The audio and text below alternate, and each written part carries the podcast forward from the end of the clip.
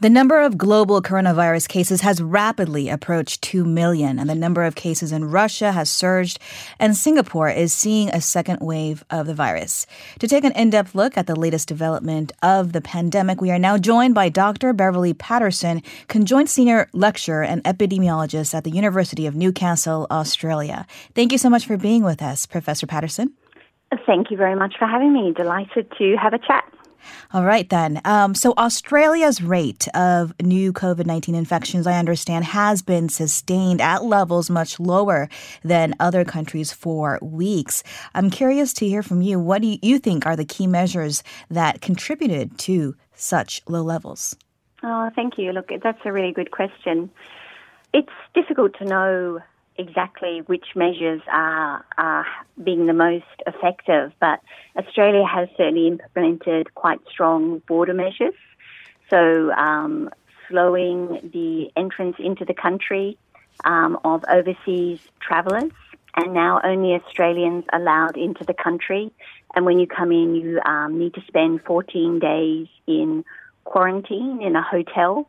And I think that has certainly helped. We've seen that most cases are in returning travellers, so we don't have a lot of local transmission here in Australia. And then we're doing things such as um, state closures. So um, I'm based in Western Australia, and we have a hard closure. So only um, trucks coming into Australia, uh, coming into Western Australia, transporting goods are allowed in. So no one from other states can come into our state. And then within the state itself, there are also closures. So I can't go and visit my brother who lives in a town called Bunbury, which is 100 kilometres away. So they're doing a lot of that. And they also have um, measures such as uh, you're not allowed to be out with more than two people. And if you go out, you're only allowed to go out for things such as shopping, for work, exercise, and for medical appointments. And then from a public health perspective, they're doing a lot of work around um, contact tracing, and we also have very high testing levels. But of course, Australia could just be lucky. There could be a seasonal aspect to the virus, and we've just been in our summer. So it's possible that we will get more cases as the weather gets colder and possibly the virus survives better on surfaces. Thanks. Mm. Okay. And I understand, uh, Dr. Patterson, that you work with gov- governments to prepare for pandemics. And in fact, you've recently returned from the Federated States of Micronesia with the World Health Organization to assist with their planning for this pandemic. What kinds of advice uh, did you give, and how does advice differ from country to country? Yeah, look, I, I really like working with WHO, and I have worked with them during the last pandemic on things such as Ebola response in West Africa and pandemic planning work in places such as Central Asia, India, and Pacific. So while I was in FSM, I was working at both the national and the state level, so helping them really prepare for the COVID 19 outbreak. So while I was there, they didn't have any cases. So some of it is really high level work, you know, writing plans, talking to politicians, answering lots of questions about the virus and its potential impact. Mm-hmm.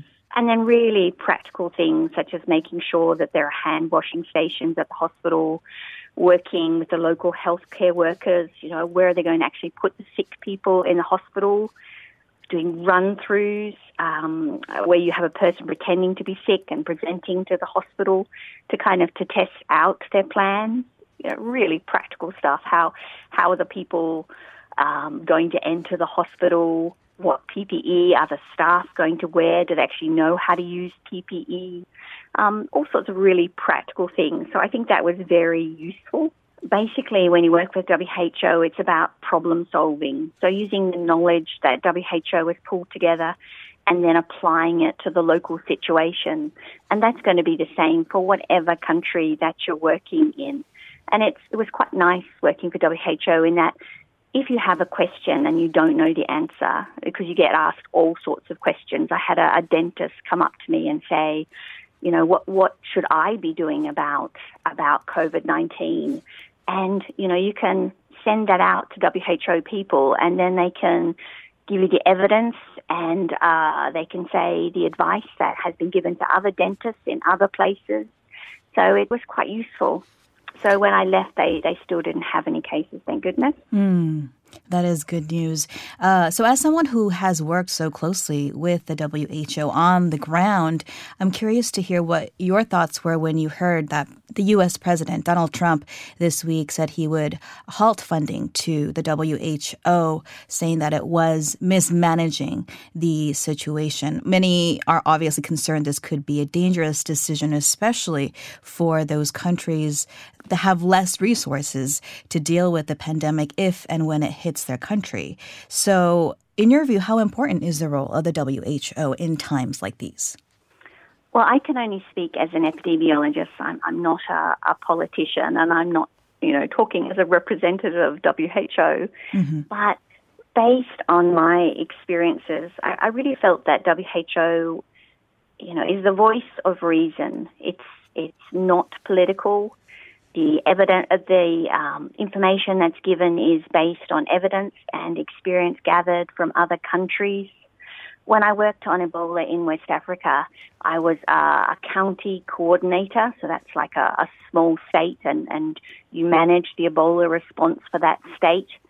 And I can remember when I started and I was trying to understand what the role was and I would be in a meeting with 40 or 50 different organizations and I'm, you know, trying to work out what it is that I'm supposed to do. And someone said, well, WHO is the mother. You know, you're the, you're the person who is there to support and protect.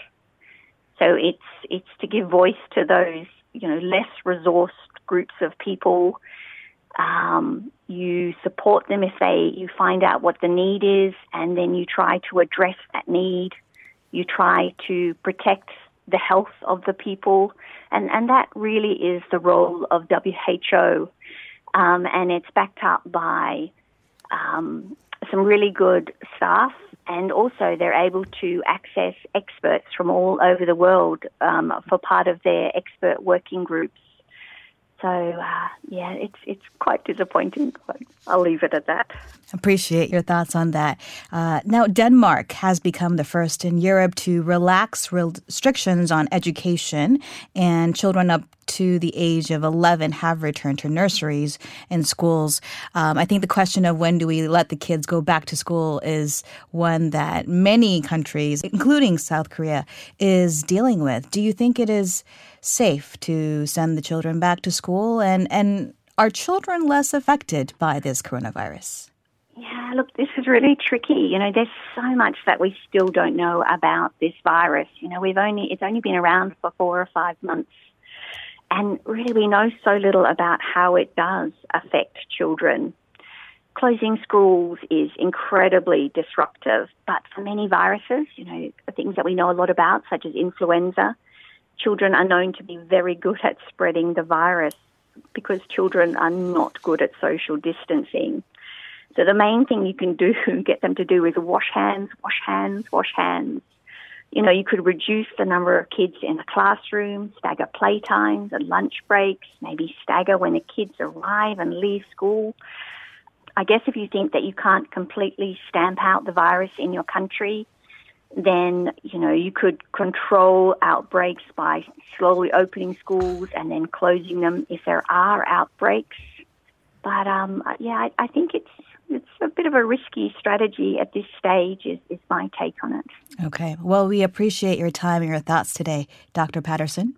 No worries. It's lovely to talk with you. Thank you. Likewise, that was Dr. Beverly Patterson, conjoined senior lecturer and epidemiologist at the University of Newcastle, Australia. Now, if you have any opinions or questions regarding any of our interviews we lined up for you on the show today, join in on the dialogue. Send us an email at koreafactual at gmail.com. You can also leave us a comment on Instagram at koreafactual. We'll be right back with more facts and perspective.